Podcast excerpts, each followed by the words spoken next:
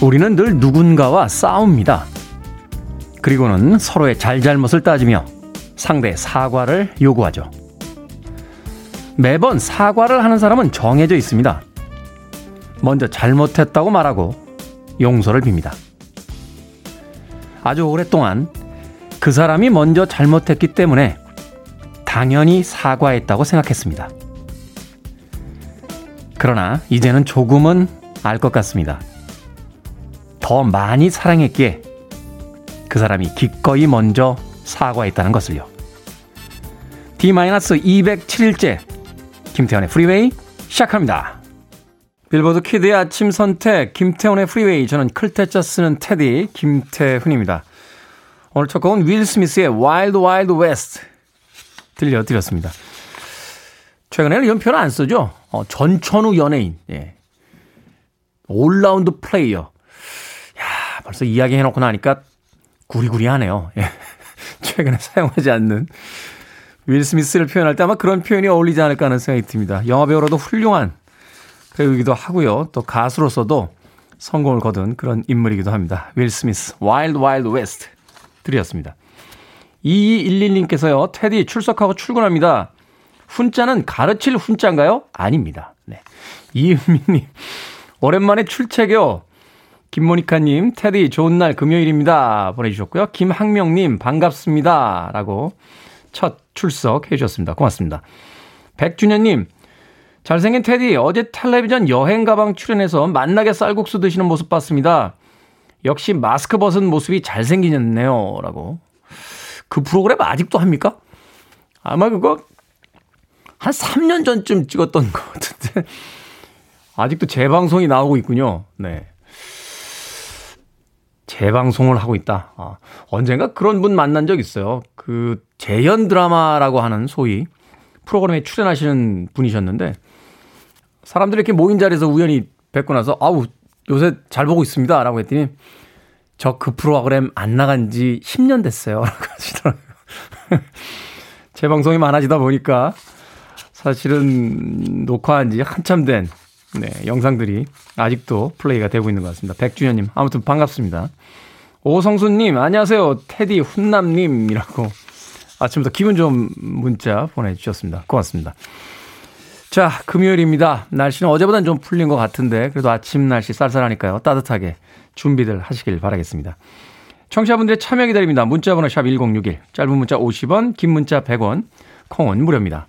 여러분은 지금 케이비에스 이 라디오 김태원의 프리웨이 함께하고 계십니다. 케이비에스 이 라디오 yeah, go ahead. 김태훈의 프리웨이. Somebody by night, somebody by day. I keep holding on. You make me feel like dancing. Wanna dance the night away. You make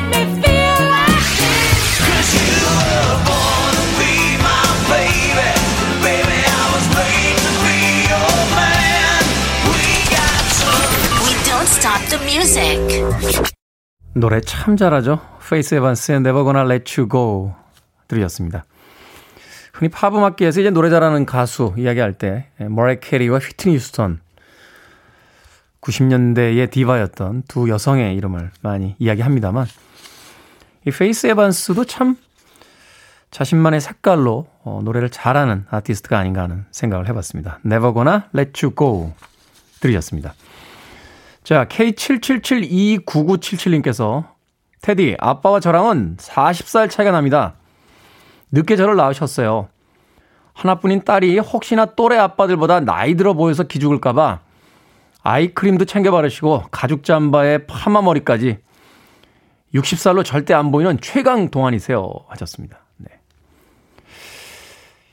따님의 착각일 수 있어요. 네. 딸 때문에 그런 게 아니라 엄마한테 잘 보이려고 그러는 거예요. 사람들은 모두 다 자기 기준으로 이렇게 생각을 하는 것 같아요. 예. 아이크림 챙겨 바르고 가죽 잠바에 파마 머리, 야 멋진데요. 음, 제가 꿈꾸는 예순 살의 예, 모습이기도 합니다. 멋있을 것 같아요. 머리가 이렇게 약간 흰 머리가 나면서 어, 가죽 점퍼에 하, 머리를 이렇게 바람에 휘날리면서. 예. 아이크림은 제가 챙겨 바르고 있지 않은데 아, 바디로션은 열심히 바르고 있습니다. 예. 한번 말씀드렸죠. 머리끝부터 발끝까지 바디로션 하나로 예, 완벽하게 커버하면서 바르고 있습니다. 케이 칠칠칠이구구칠칠님. 네. 음, 피자 한 판 모바일 쿠폰 보내드릴게요. 예. 어머님과 따님과 아버지와 셋이서 한번 맛있게 드시길 바라겠습니다. 이승빈 씨께서요. 테디 흑흑 저도 사십 대여서 간혹 거울 볼 때 이 아저씨 누구지 하면서 깜짝 놀랐는데 테디도 세월의 흔적은 있으신 것 같아요. 제 기억 속에 몇 년 전 테디보다 조금 더 형이 된 듯합니다. 그렇죠. 저도 사람인데 나이가 들면 얼굴에 세월의 흔적이 있죠. 근데 더 멋있어졌습니다. 예. 저는 사실 옛날 사진 보면요. 어우 촌스러워. 어떻게, 어떻게 그런 헤어스타일에 그런 안경을 끼고 있었는지 정말 창피할 때가 있어요. 예. 근데 저는 지금 제 모습이 제일 좋아요. 예. 주름도 많이 잡히고요. 어, 이게 이제 화면상으로 잘 안 보입니다. 조명을 세게 비추고 있기 때문에. 근데 눈 옆에 주름도 좀 있고 옆머리는 한 삼, 사주에 한 번 염색 안 하면 그렇다고 또 클로즈업으로 당기는 건 뭐예요? 또 보이는 라디오에서. 옆머리 같은 경우는 이제 염색도 하고 이러는데요. 글쎄요. 그, 최근에 어플리케이션 많이 사용해서 그 사진 찍으시죠? 그게 그때는 당장 예뻐 보이는지 모르는데요. 몇 년이 지난 뒤에 그 여행지라든지 어떤 친구들과 같이 찍었던 사진들을 이렇게 보면 세월의 흔적이 전혀 느껴지질 않아서 추억의 사진이라기보다는 그냥 엽서 사진처럼 보일 때가 꽤나 많더라고요.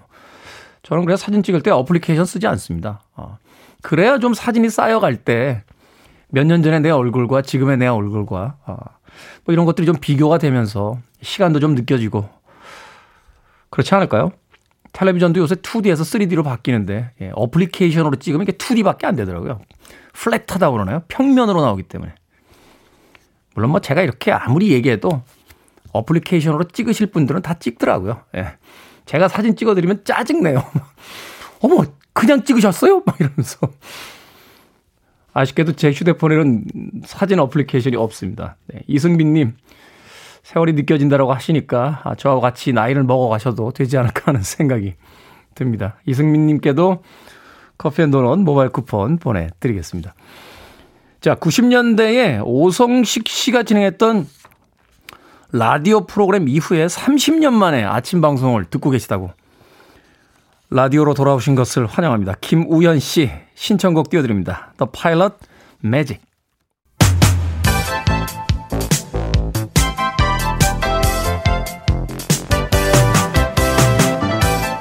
이 시간 뉴스를 깔끔하게 정리해드리는 시간 뉴스 브리핑 최영일 시사평론가와 함께합니다. 안녕하세요. 안녕하세요.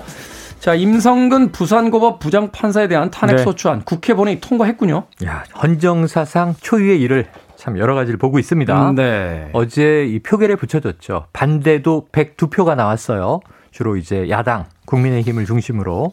하지만 이제 여당 민주당의 기세를 꺾을 수 없었죠. 백칠십구 표. 압도적으로 가결이 됐고요. 네. 이 기권과 무효도 각각 세 표, 네 표씩 나왔습니다만 대세는 이 통과였습니다. 어제 헌법재판소로 이 탄핵소추 의결서가 넘어갔고요. 네. 접수가 됐고 고은 이제 헌재로 넘어갔습니다. 이 법관 탄핵 최초로 인용이 될지 기각이 될지 각하가 될지 이 아홉 명의 이제 헌법재판관들을 지켜보게 되는데 자, 이제 문제는 뭐 왜 이런 일이 벌어졌느냐. 음. 재판부의 엄정한 중립 여기에 대해서 개입했다는 거죠. 판결문을 바꿨다. 근데 이게 이 재판은 무죄가 나왔습니다.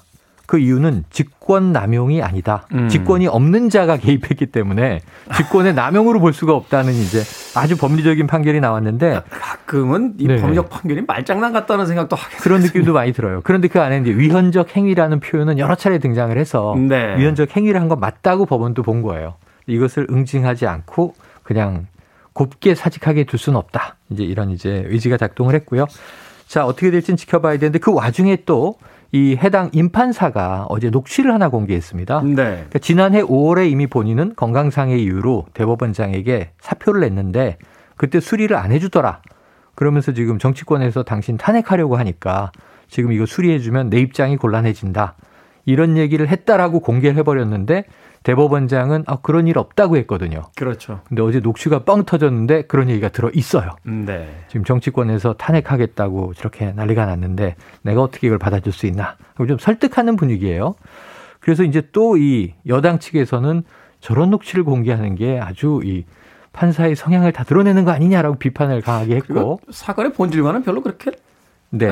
관련이 그러니까 없죠. 이 녹취 내용이 무슨 뭐 불법적이거나 그런 건 아닙니다. 하지만 딱 하나 대법원장이 거짓말을 했다라는 그것 때문에 대법원장이 어제 머리를 숙였어요. 구 개월 전 일이라 기억이 나지 않아서 그런 일 없다고 했는데 녹취를 들어보니 내가 그런 말 한 게 맞다. 국민들에게 송구하다.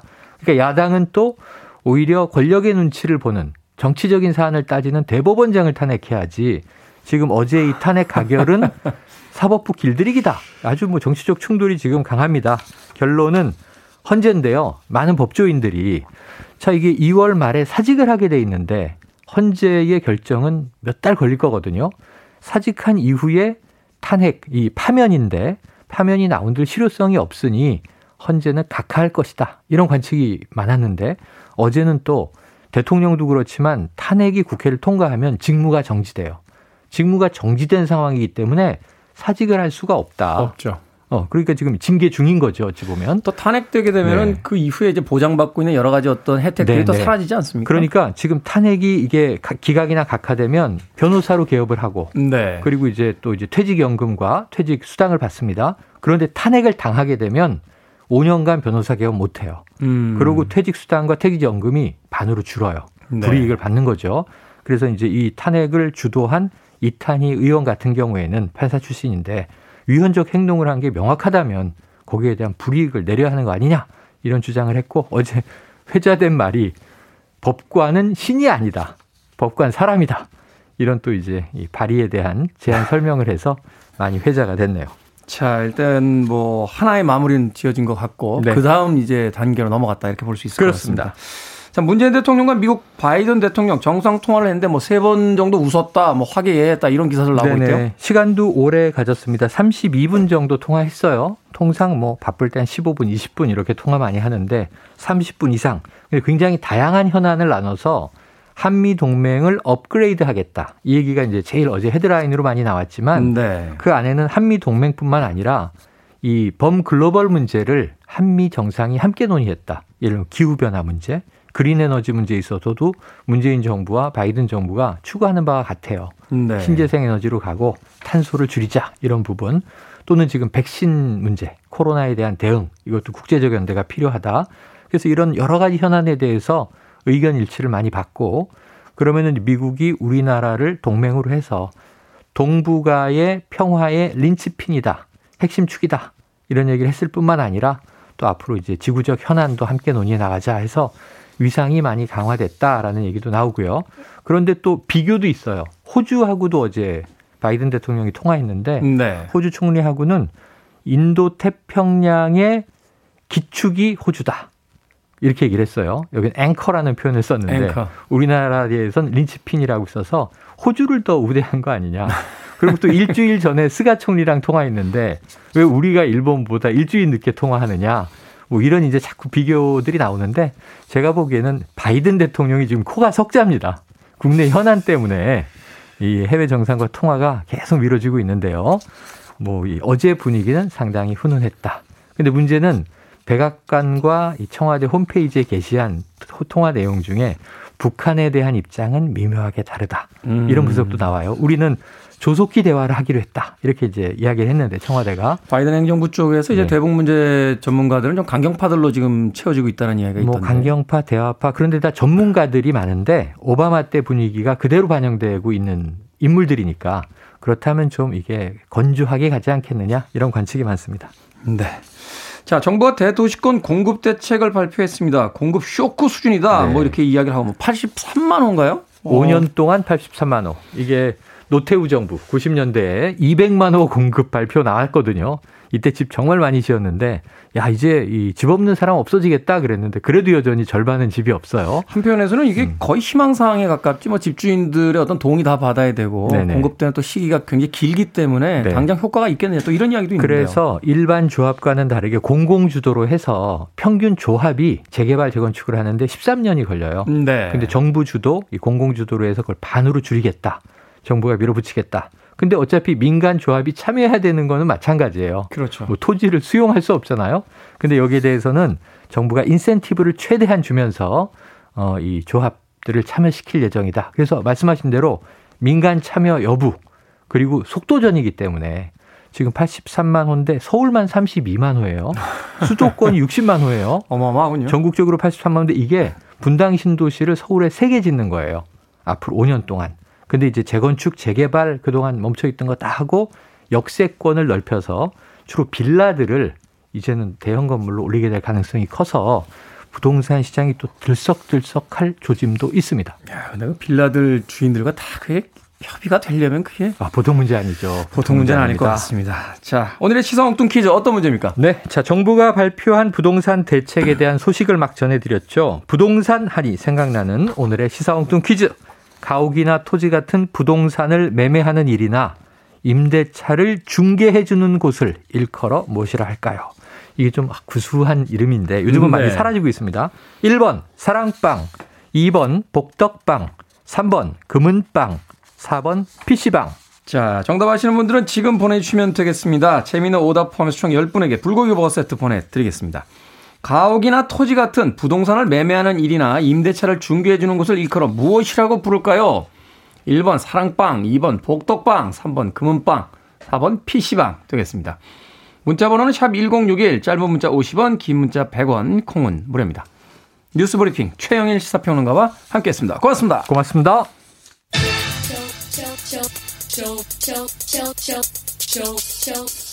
메렌킴입니다. Showing Out.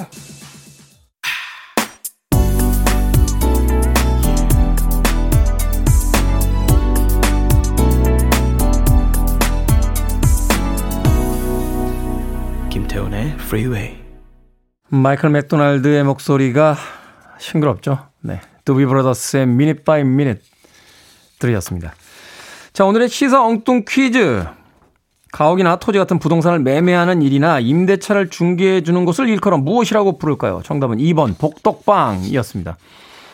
최근에는 복덕방이라는 표현 거의 안 쓰죠. 어, 부동산이라고 쓰고 중개 사무소 뭐 이런 이름을 쓰는데. 복덕방을 굳이 보기에다는 우리 스탭들의 예. 자, 오일오삼 님 복덕방 예, 공인중개사라는 표현을 쓰기도 하고요. 네. 오일오삼 님은 복덕방 어릴 때 떡집인 줄 알았습니다. 그럴 수 있죠. 복덕방이라고 했으니까. 칠삼팔이 님 노래방, 손은정님 복권방 일주일에 한 번은 가서 복권 사는데 언제나 빛을 볼 수 있을지. 사팔이구 님 우리집 안방, 구칠일삼 님 찜질방, 삼공공칠 님 하루방, 사오사오 님 다방 아닌가요? 어. 이준범님 다이어트 중이시군요. 네 배의 지방이라고 보내주셨습니다. 자, 재미있는 오답자 포함해서 총 열 분에게 불고기 버거 세트 보내드리겠습니다. 아, 오늘 방송이 끝난 뒤에 김태현의 프리웨이 홈페이지에서 확인할 수 있습니다. 포털 사이트에 김태현의 프리웨이 검색하시고 들어오시면 되고요. 어, 정답을 콩으로 보내주신 분들은 당첨이 되신 뒤에 방송 시간에 다시 한번 문자번호 샵 일공육일로 이름과 아이디 보내주시면 모바일 쿠폰 보내드리겠습니다. 짧은 문자는 오십 원, 긴 문자는 백 원입니다. 정정임 씨께서요, 병원에서 근무하는데 원장님이 월급을 더 주기 싫어서 한 시간 늦춰 열 시까지 출근하래요. 더 자도 되는데 일어나는 시간이 있어서 눈이 떠집니다. 희한하죠? 라디오 듣고 누워서 있습니다. 하셨습니다. 원장님이 봉급, 한 시간 봉급 주기 싫어서 열 시까지 출근하라고, 예. 그럴 수 있죠. 그럴 수 있습니다. 그, 저도 점심 먹을 때 이렇게 식당 가보면 한 열한 시부터 좀 했으면 좋겠는데, 예. 전 좀 점심을 일찍 먹어요. 아침을 안 먹기 때문에. 근데 대부분이 다 이제 열두 시가 돼야 이제 열거나, 아, 열한 시 한 사십오 분, 오십 분 돼야 이제 문을 엽니다. 저는 극히 제중심적으로 생각했어요. 아니, 한 시간 정도 더 일찍 열면 손님들이 더 많지 않겠어? 라고 생각했는데, 업주들 입장에서는 그 한 시간을 먼저 열, 일찍 열게 되면, 시급으로 한 시간을 더 줘야 되는 거죠. 또 열한 시부터 열두 시 사이에 점심 손님은 그렇게 많지는 않고, 그런 이유들이 있기 때문이겠죠. 더군다나 지금 코로나십구 때문에 경제 상황이 좋지 않다 보니까 자구책으로 뭐 주 사 일제 근무하는 회사들도 있고요. 또 근무 시간을 줄여가면서 서로 고통 분담을 하는 업장들도 있는 것 같습니다. 정정희님, 네. 원장님이라고 뭐 그냥 월급을 더 주기 싫어서 그러셨겠습니까? 한 시간 늦춰서 열 시에 출근이니까 아침 시간 좀 여유 있게 보내시는 건 어떨까 하는 생각이 들어요. 오늘 또 날씨가 좀 풀린다라고 하니까 가까운 거리면 이렇게 걸어서 좀 이른 봄 기운 느끼면서 출근하시는 것도 괜찮을 것 같습니다. 정정임님, 우울하신 것 같은데 커피 앤 도넛 모바일 쿠폰 보내드리겠습니다. 자, 칠공칠사님의 신청곡으로 갑니다. 알자로의 문라이팅인데요. 어, 아마도 이 곡은 팔십 년대 중후반에 우리나라에서 티비에서 방영됐던, 네, 블루문 특급이라고 하는, 아, 브루스 윌리스와 시빌 셰퍼드라고 하는 그 배우가 아, 주연을 맡았던 드라마의 주제곡으로 기억하시는 분들이 많을 것 같습니다. 사실 비슷한 컨셉의 드라마가 하나 더 있었어요. 피어스 브로스난이 나왔던 레밍턴 스틸이라는 어, 드라마가 있었는데, 사실 미국에서는 그 드라마가 먼저 방영이 됐었고, 우리나라에서는 이제 뒤늦게 이 블루문 특급 다음에 방영이 되면서 아류작 아닌 아류작 취급을 당했던 음, 그런 기억도 납니다. 알자로입니다. Moonlighting.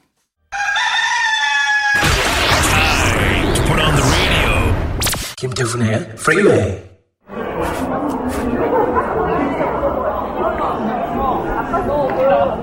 안녕하십니까. 티켓 확인하겠습니다.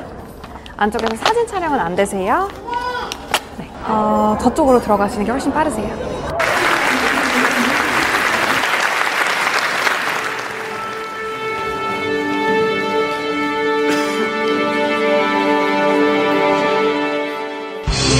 자신조차 사랑할 줄 몰라. 안 그래? 사랑하다 여기는 누가 누가 사랑하 사람들을 먹는 고양이의 나. 관객 여러분께 안내 말씀드리겠습니다. 지금부터 이십 분간 휴식이 있겠습니다. 이박 시작 오 분 전입니다. 이박 시작 오 분 전입니다. 생각을 여는 소리의 사운드 오브 데이. 오늘은 웅장하게 울려 퍼지는 뮤지컬 무대와 관객의 박수 소리를 들려드렸습니다. 지난해 말부터 수도권 내 사회적 거리두기가 이점오 단계로 격상이 되면서요, 공연장의 방역 지침인 객석 두 칸 띄어앉기가 실시되어 왔습니다. 공연을 전면 금지한 것은 아니지만 사실상 공연이 중단됐죠. 방역 지침을 지키자면 전체 객석의 삼십 퍼센트밖에 채울 수 없기에 공연을 올리는 것 자체가 손해였기 때문입니다. 묵묵히 인내해오던 공연계는 지난 일 년간 공연장 내 감염 확산이 없었다는 점을 근거로 방역지침 완화를 정부에 요청해 왔는데요. 결국 정부가 그 요청을 받아들이기로 결정을 했습니다. 동반자 외 두 칸 띄어앉기 또는 좌석 한 칸 띄어앉기를 적용해 최대 오십 퍼센트까지 객석을 운영할 수 있게 된 거죠. 공연계는 이제야 숨통이 트인다며 공연을 재개했습니다. 공연을 하지 못한다는 건 단순히 문화생활의 단절만은 아닙니다. 관객의 환호가 환청처럼 들렸다는 배우와 수많은 공연 관계자들에겐 생계 그 자체니까요. 코로나 시대의 우리 삶은 마치 모든 게 얼어버린 겨울왕국 같습니다. 얼마 전 입춘이 지났는데요. 백신이 풀릴 날도 임박해 오고 있고요. 얼었던 공연계와 우리 삶의 터전도 하나하나 풀리며 계절의 변화와 함께 우리의 일상에도 따뜻한 봄날이 오길 진심으로 기다려봅니다.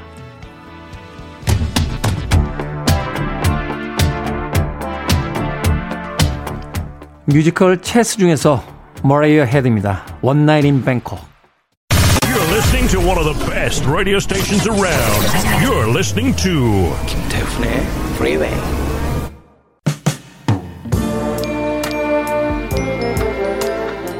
빌보드 키드의 아침 선택 케이비에스 이 라디오 김태훈의 프리웨이 일 부 함께하고 계십니다. 자, 일 부 끝곡입니다. 블루 매직의 사이드쇼. 잠시 후 이 부에서 뵙겠습니다.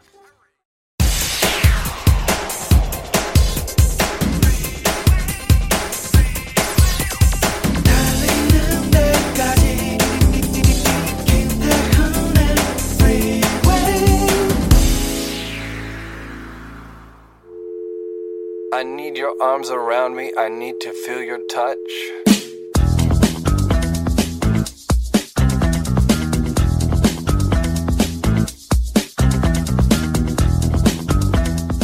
누가 내 통장에 삼백만 원만 넣어줬으면 좋겠다. 그리고 한 달 안에 그 삼백만 원을 다 쓰지 못하면 다음 달엔 사백만 원을 넣어줄 거라고 협박했으면 좋겠다. 울며 불며 삼백만 원을 다 썼는데 그걸 믿었어? 하면서 사백만 원을 넣어줬으면 좋겠다. 통장에 사백만 원이 들어온 걸 보고 날 속였어 하며 울면서 땅 치고 싶다.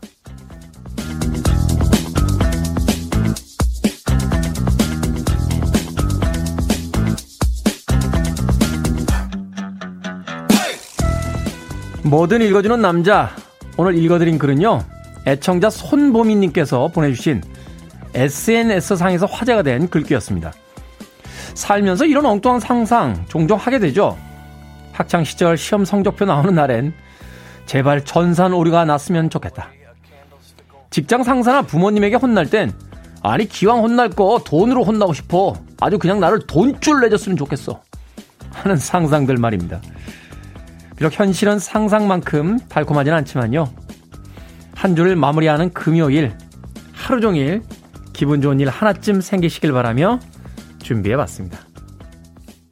김태훈의 프리웨이 이 부 시작했습니다. 레오 세이어의 You Make Me Feel Like Dancing 들으셨습니다. 앞서 일상의 재발견, 우리 하루를 꼼꼼하게 들여다보는 시간이었죠. 뭐든 읽어주는 남자, 애청자 손보민님께서 에스엔에스상에서 화제가 된 글 보내주셔서 읽어드렸습니다. 옛날에 그 클래식 지휘자였죠. 어, 베를린 필하모닉의 유명한 지휘자, 아, 카라얀이라는 사람이 아침에 일어나면 막 짜증냈대요. 어제도 말이야 스포츠카도 사고 집도 사고 했는데 돈이 또 늘었어. 에? 말이 돼! 막 이러면서 진짜인지 그냥 소문인지는 모르겠습니다만 그 얘기 듣고 나니까 막 기분이 나빠지더라고요. 그렇죠. 이달에 누가 내 통장에 삼백만 원 넣어주고 나서 한 달 안에 다 안 쓰면 다음 달에 사백만 원이야 라고 해서 부랴부랴 썼더니 그 말을 믿었어? 하면서 또 사백만 원을 넣어준다. 엉뚱하지만 즐거운 상상이 아닌가 하는 생각 해봤습니다. 생각해보니까요, 그 직장 생활하다가 삼십 대 중반에 이제 잘리고 나와서 네. 프리랜서 생활을 이제 처음 시작을 했는데 진짜 돈이 없어도 어떻게 그렇게 없죠. 예. 주머니에 동전도 몇 개 없었어요. 신용불량이 돼서 예, 카드 사용도 못하고 했던 그 삼십 대의 어떤 날이 문득 떠올라서 이 글을 읽으면서 마냥 웃고 있을 수만은 없었습니다. 또 그런 시절을 버텨내면서 어, 좀 더 나은 앞날을 위해서 가는 거죠. 네. 이 시간에 방송 듣고 계시면서 어, 힘드신 분들 많은 것 같은데 에, 힘내시길 진심으로 바라겠습니다. 김태리님, 와 이런 신박한 글이라고 보내주셨고요. 케이 팔공이일공삼칠님 엉뚱미 사랑스럽다. 서복서복님, 말만 들어도 괜히 설레네요. 김태리님, 하늘에서 돈이 빛처럼 내려오길요. 많은 분들이 에, 각자의 에,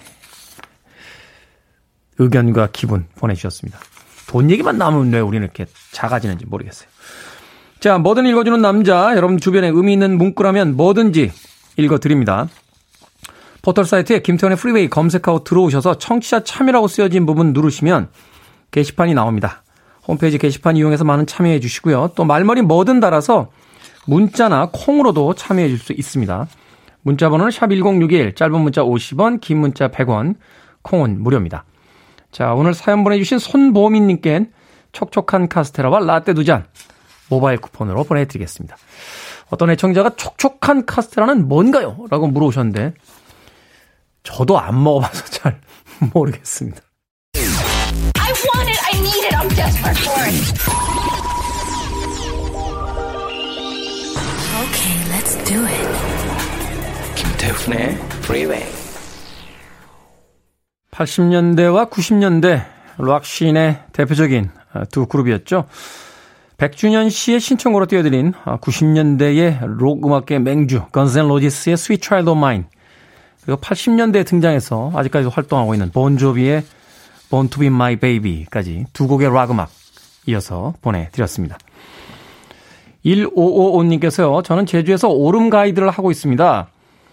코로나 때문에 요즘 일거리가 거의 없는데 간만에 신청하셨던 분이 오늘 새벽에 취소를 하셨어요. 새벽부터 일어나서 준비 중이었는데 조금 허탈합니다. 라고 문자 보내셨습니다.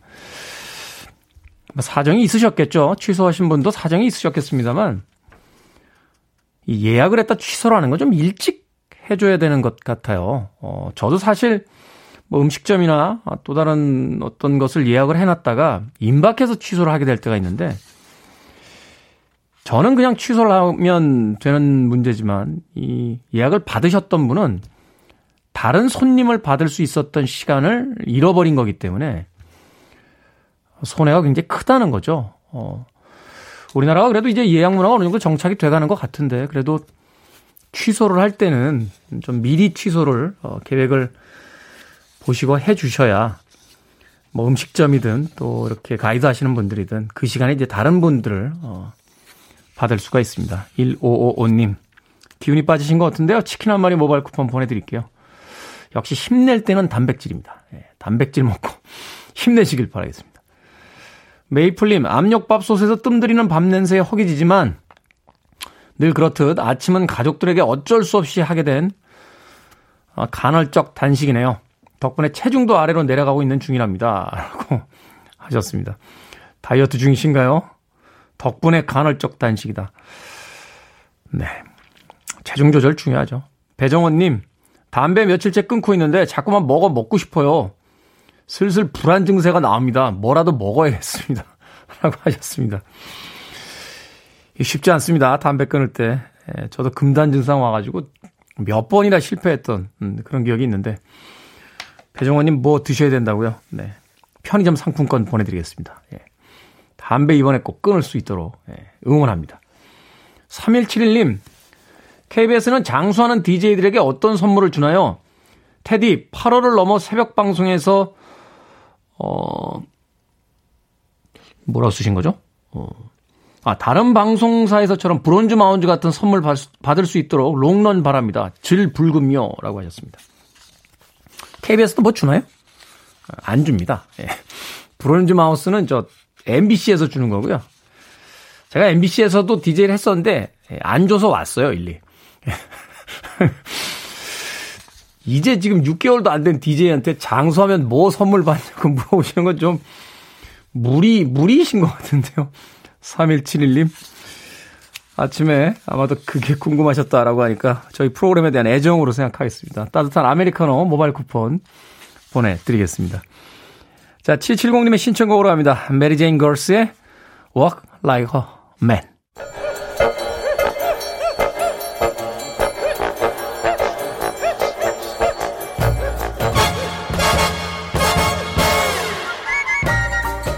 온라인 세상 속 촌철살인 해학과 위트가 돋보이는 댓글들을 골라봤습니다. 댓글로 본 세상.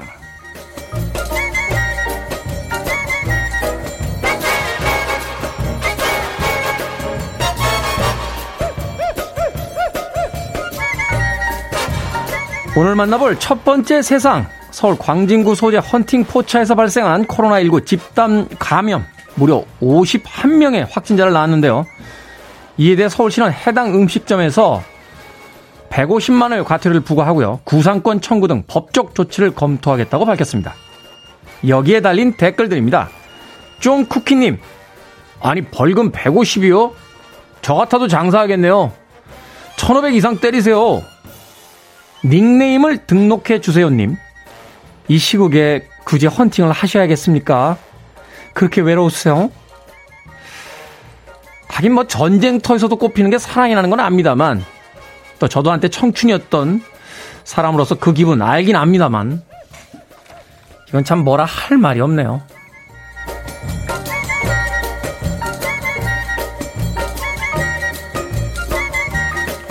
두 번째 댓글로 본 세상. 자도 자도 피곤하다면 평상시에 수면 자세를 체크해봐야겠습니다. 수면 전문가들이 말하는 피로 유발 최악의 수면 자세는 엎드린 자세. 건강한 수면 자세는 천장을 향해 바로 누운 상태에서 뒤통수, 목, 척추를 직선으로 놓고 겨드랑이와 사타구니 간격이 사십오 도가 되도록 팔다리를 쭉 뻗은 자세라는데요. 말하면서 숨이 차네요. 자, 잠 한 번 바로 자는 것도 일입니다.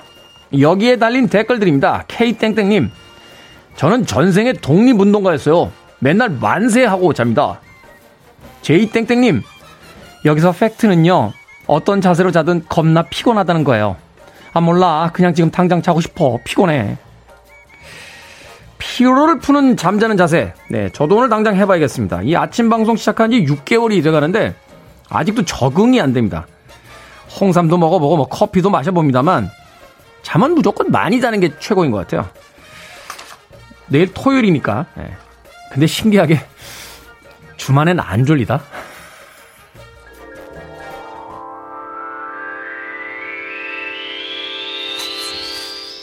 데이즈 밴드입니다. Let it rip. Free your mind. I want to break free. Are you free? I'm free. You're riding on the freeway. Freeway.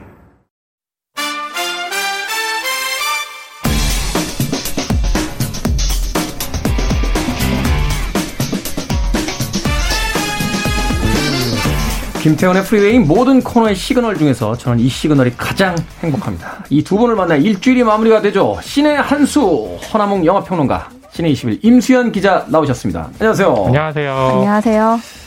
또다시 금요일입니다. 어, 네. 금요일이 꽤 자주 왔으면 좋겠네요. 네. 두 분은 아, 저한테는 요정 같은 분. 금요일 요정. 네. 자, 오늘 어떤 영화입니까? 네, 오늘은요. 어, 지금 한국 영화에서 화제가 되고 있는 작품 중에 한 편인데요. 어, 바로 세자매. 세자매입니다. 어, 세자매. 저도 그 주변에 지인분들이 이 영화에 이제 제작에 관계되신 분들도 좀 있고 그래서. 아, 그렇군요. 네. 뭐 여기저기서 얘기를 좀 들었었는데 이게 굉장히 호평이 있던데 어, 많던데. 네. 좋더라고요. 자, 그러면 오늘 과연 두 분의 평점은 아, 네. 어떻게 되는지. 아, 평점 먼저. 평점부터 저희는 이제 두 갈식이니까. 그렇죠. 네, 평점을 공개하고 시작하겠습니다. 네. 자, 허남몽 영화 평론가의 평점은? 저는 다섯 개 만점에 세 개 반입니다. 세 개 반? 음. 네. 네. 다섯 개 만점에 세 개 반. 그러니까 한 백 점 만점에 칠십 점 정도? 네. 어, 관객분들이, 아, 어, 그렇다면 봐야 되겠다. 라고 아, 하는, 예, 그런 점수죠. 우수한 학생은 아니지만 시험은 통과한. 그런 아, 거라기보단 아니죠. 평론가가 많이 주면 저건 지루할 거다. 하지만 조금 적으면 아. 재밌을 거다라고 생각하시는 네. 그런 뉘앙스입니다, 전. 그렇게 헷갈리게 하는데 평론가들은 왜 있는 겁니다, 도대체. 어, 아, 그래도 그게 영화라는 네. 매체가 네. 또 일반인들이 이야기에 집중하는 것과 네. 또 영화라는 매체는 그 이야기를 시각적으로 그리고 그걸 어떻게 구조하는지가 굉장히 중요하잖아요. 네. 근데 평론가라든지 영화 기자분들은 거기에 굉장히 많이 훈련됐잖아요. 음, 그렇죠. 예, 그렇기 때문에 이제 뭔가 일반 관객들이 본 것과 다르게 보는 것을 줘서 좀 시야를 넓히는 것도 굉장히 중요한 역할을 그렇죠. 해주는 거죠. 재미를 넘어선 어떤 가치 또 그렇죠. 그것을 어떻게 그러니까 왓이 아닌 하우로 어떻게 맞아요. 보여주느냐에 대해서 이제 완성도를 논하는 그렇죠. 그런 직업이다라고. 네. 네, 저의 어떤 날카로운 공격에 아, 네. 거침없이 방패로 막아주셨습니다. 아, 그랬군요. 네, 임수연 기자의 평점은 몇 점입니까? 네, 저도 같습니다. 아, 네. 지난주부터 두 분 사이가 되게 좋아지셨어요. 어, 저번주에 큰 차이 나지 않았나요? 네. 아, 지난주에 네. 큰 차이 났었나요? 네. 아, 지지난주였군요. 제가 잠깐. 그렇죠. 네. 삼 점 오 점, 네. 열다섯 개 만점에. 자, 영화 세자매 어떤 이야기입니까? 줄거리부터 좀 소개를 해주시죠, 임 기자님. 네, 제목 그대로 세 자매의 이야기입니다. 네. 네, 배우들 캐스팅이 굉장히 좋아요. 첫째 희숙은 김선영 배우가 연기를 했고요. 둘째 미연은 문소리 배우가 연기하고, 이제 네. 막내 그 이제 미옥이라는 이제 막내 캐릭터는 이제 장윤주 씨가 이렇게 연기를 해요. 사실 이 셋 말고 한 명 이제. 네 남매거든요. 한 명 더 있긴 한데 그 사람은 이제 마지막에 나오게 됩니다. 마지막에 네, 나오는 이제 네 번째. 영화는 이제 세 자매의 이야기로 시작을 하는데요. 이제 영화가 시작을 하면은 뭔가 어린 시절의 플래시백으로 시작을 해요. 뭔가 이제 옷도 제대로 갖춰 입지 못하고 뭔가 되게 불안해 보이는 두 여자아이가 이렇게 뭔가 도망쳐 나온 듯한 그런 음. 이렇게 굉장히 불안한 이렇게 시퀀스로 시작을 하고 이제 영화는 이제 현재 시점으로 옵니다. 근데 그렇게 이제 시작을 해버렸으니까 앞으로 우리가 볼 세 자매 중에 두 명에게는 또 무슨 일이 있는 걸까라는 그런 궁금증을 안겨주면서 시작을 하는 거죠. 그러네요. 영화가 시작을 하면은 이제 대체로 좀 끈끈하게 그나마 아주 끈끈하진 않지만 그래도 좀 연락을 하고 옛날에 뭐 같이 뭐 영화도 보고 밥도 먹었고 뭐 그런 관계로 보여있는 거는 문소리 씨가 연기한 미연과 장윤주 씨가 연기한 미옥이에요. 근데 둘 다 그렇게 상황이 좋지는 않습니다.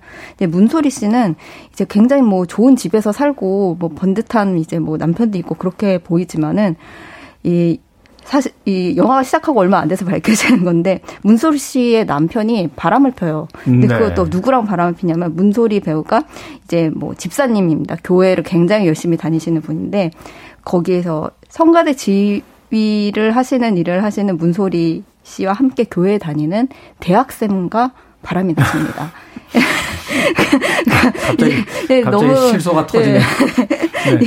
그리고 이제 장윤주 씨가 연기하는 미옥이라는 캐릭터는요. 뭔가 연극판에서 작가로 되게 성공하고 싶어 하는데 사실 그게 잘 되는 경우가 별로 없잖아요. 그래서 알코올 중독자예요. 아. 그리고 뭔가 이제 어떤 그냥 돈 때문에 결혼한 것처럼 그렇게 보이는 어떤 뭐 야채 가게를 하는 것 같은 그런 어떤 남자 이제 재혼을 했는데 이제 그 아들과도 굉장히 사이가 안 좋고 그렇게 묘사가 돼요. 음. 둘째와 셋째 상황이 이렇고 첫째 김선영 씨 같은 경우는 이제 뭔가 뭐 엄마랑 전혀 뭐 얘기하고 싶어하지 않은 되게 막 나가는 그런 딸과 그리고 이제 뭔가 돈 때문에 여기저기 뭐 이제 돈 돈을 막 이렇게 끌어왔는데 뭐 제대로 갚지 못하고 뭐 사채빚도 뭐 지키고 뭐 그런 굉장히 사이가 안 좋은 것 같은 심지어 암까지 걸린 그리고 뭐 아. 절망적인 상황이 이렇게 계속 나와요. 그리고 이 셋이 이제 아버지의 생신날 다시 이렇게 모이게 되면서 펼쳐지는 이야기라고 예, 이해를 하시면 되겠습니다. 제가 영화를 아직 못 봐서 잘 모르겠습니다만 상황만으로 봤을 땐 조금 더 곤혹스러운 조금 네. 더 이렇게 그 뭐라자면 삶의 어떤 그 어둠이 묻어있는 네. 바닷마을 다이어리 같은 네, 바닷마을 다이어리는 너무 네. 순수한 작품이고 아, 그래요? 네. 지금 임수영 기자님이 소개한 것처럼 이 세 자매가 배우의 연기와는 다르게 호감이 가지도 않고 그쵸. 좀 피하고 싶은 인물들인데 아. 처음에 그래서 많은 관객분들이 보기에 이제 불편하시다라고 해요. 근데 그러니까 이제 이 영화의 어떤 지금 줄거리만을 들었을 때는 네네. 보지도 않았는데 벌써 가슴에 돌덩이 한 두 개 들어있는 어, 그렇죠. 것 같아서. 맞아요. 네. 보고 있기 되게 힘든데 근데 그럼에도 불구하고 끝까지 보게 되는 건 저 세 사람들이 왜 저렇게 될 수밖에 아, 없었을까에 맞아요. 대한 이제 환경을 후반부에 이제 밝혀줘요. 근데 네. 그 모습들이 관객들이 또 보면 아 그래 저렇게 지독한 가족들의 모습 네. 우리에게도 있지 라고 하면서 이제 공감을 어, 사는 부분들이 이 영화가 지금 호평을 받는 중요한 부분 네. 중에 하나입니다. 많은 분들의 반응 중에 하나가 바로 그 부분인 것 같아요. 영화의 전반부를 봤을 때 이게 마치 극영화인데 네. 어떤 가족의 다큐멘터리를 보는 듯한 느낌이었다. 뭐 이런 평들도 있던데요. 네. 저는 어. 특히 이제 문소리 배우가 집사님이시잖아요. 그 독실한 크리스찬으로서 이제 하시는 말투라든지 주변 사람들에게 이렇게 대하는 태도 그리고 교회의 묘사가 제가 이제 한국 영화에서 봤던 그 교회 모사 중에 역대급입니다. 제 기준으로. 아. 네. 정말 리얼하고 그렇군요. 문소리 배우가 연기를 너무 잘해요. 지금 이제 너무 리얼하게 설명을 해주셔서 네. 어, 조경민님 안 보고 싶네요. 김민영님은 역시 막장이 들어가야 재미가 지나요. 아. 그리고 어, 잔나비님 막장 영화입니까? 아니. 이재경님 대학생과 바람을 핀다고요? 막 이렇게 지금 격앙되셨는데 수습을 좀 해주셔야 될 것 같습니다. 이 영화가 이렇게 높은 평가를 받는. 네.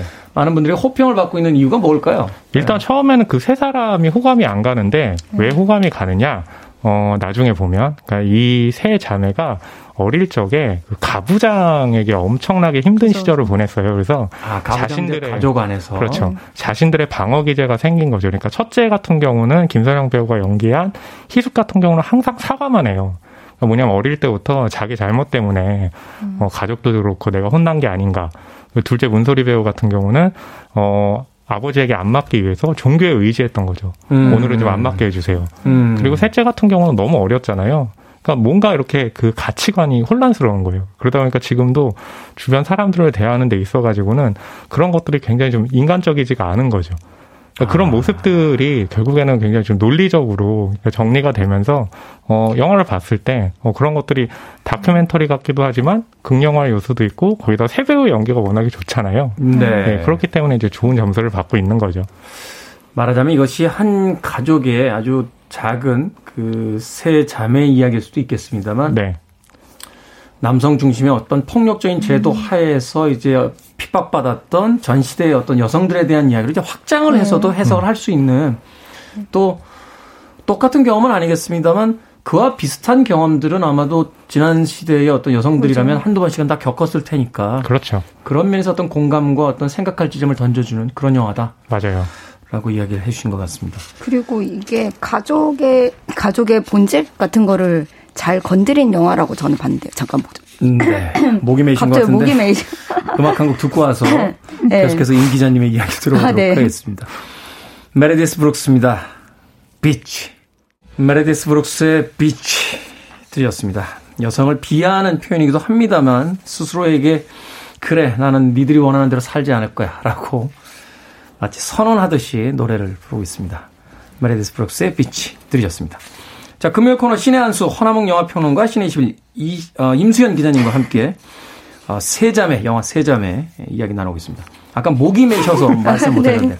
어떤 이야기를 하시려고 하신 거예요? 아, 네, 저는 이게 굉장히 보, 가족의 본질을 꿰뚫는 영화라는 생각이 또 영화를 보면서 들었거든요. 네. 그러니까 가족이라는 게 굉장히 그들만 공유할 수 있는 그러니까 남들에게는 뭔가 치부가 될 것 같아서 말을 못하는 그런 상처 같은 거를 서로 내보이고 공유할 수 있는 관계라는 생각이 들었어요. 음. 이 영화에서 뭐 드러나는 뭐 학대 트라우마라든지 돈 때문에 벌어지는 그런 일들이 뭐 모든 사람이 경험할 수 있는 그런 일은 아니겠지만은 각 가족마다 뭐 크든 작든 뭐 각자에게는 뭐 남들에게는 그게 대단한 일처럼 느껴지지 않겠지만 가족들에게는 굉장히 뭐 되게 상처가 됐었던 사건 같은 게 있을 수 있고 그거는 가족들끼리만 뭐 공유할 수 있고 가족끼리만 또 결국 그 상처를 어루만져 줄 수 있는 거잖아요. 그러니까 제가 사실은 그런 것들이 굉장히 이 가족의 본질과 맞닿아 있지 않나라는 음. 생각이 이 영화를 보면서 또 제가 네, 내, 내렸던 생각이었습니다. 어, 기타노 다케시 감독이 그랬나요? 그 가족들은 가끔 누가 안 보면 어디 갖다 버리고 싶다라고 이야기했던 네.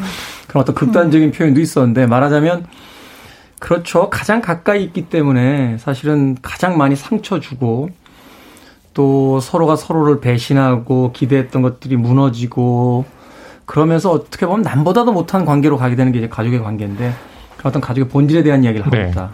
네, 어. 이 영화의 제목이요. 세자매이잖아요. 네. 보통 보면 우리가 이제 글로 쓸 때는 세하고 띄고 자매. 라고 음. 쓰는데 이 영화는 세자매로 붙여버렸어요. 어. 그러니까 그게 의도적으로 잘못 그 띄어쓰기 한 게 아니라 결국에는 그 가족이라는 거 지금 말씀하셨지만 가까이 있기 때문에 가장 힘든 사람들이기도 음. 하지만 또 같이 있기 때문에 힘이 되는 사람이기도 하거든요. 네. 그러니까 이제 이 영화는 그 제목으로 어, 이렇게 힘들 가족 때문에 힘들지만 결국에 또 가족 때문에 힘이 된다라는 것을 또 제목의 형태로 보여주고 있기도 하죠. 네. 역시 평론가는 다르군요.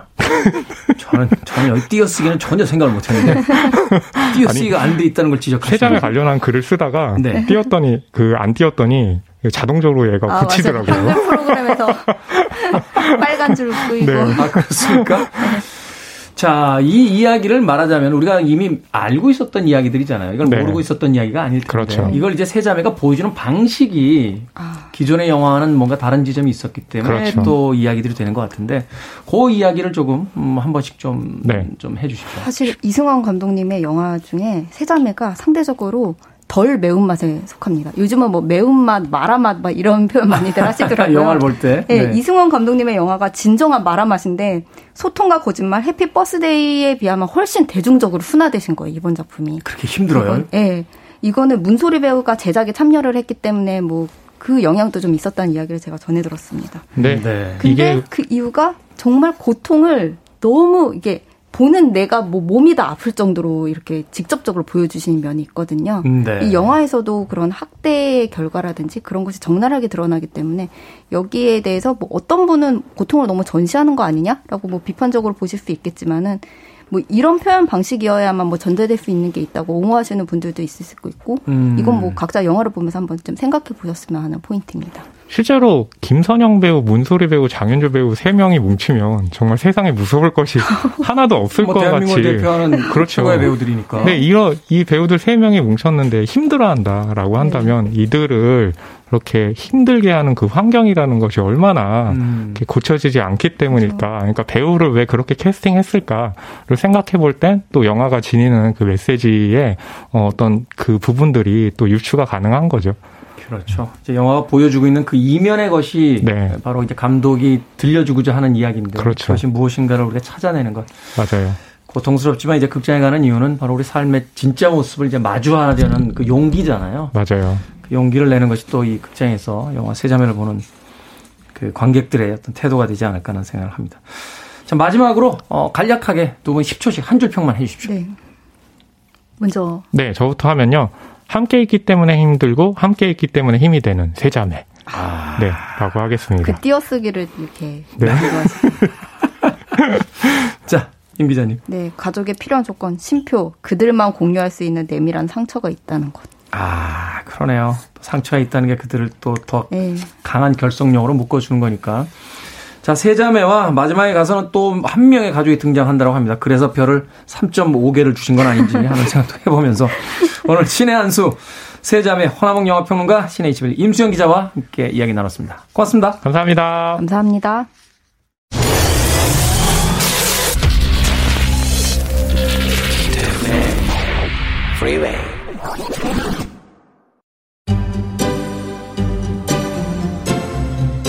케이비에스 이 라디오 김태훈의 프리웨이 디 이백칠 일째 방송 이제 끝곡입니다. 애냐의 오리노코 플로우 준비했습니다. 전주가 들리면 기분이 좀 가벼워지죠? 가볍게 행복하게 금요일 아침 맞이하십시오. 저는 내일 아침 일곱 시에 돌아옵니다. 안녕히 계십시오.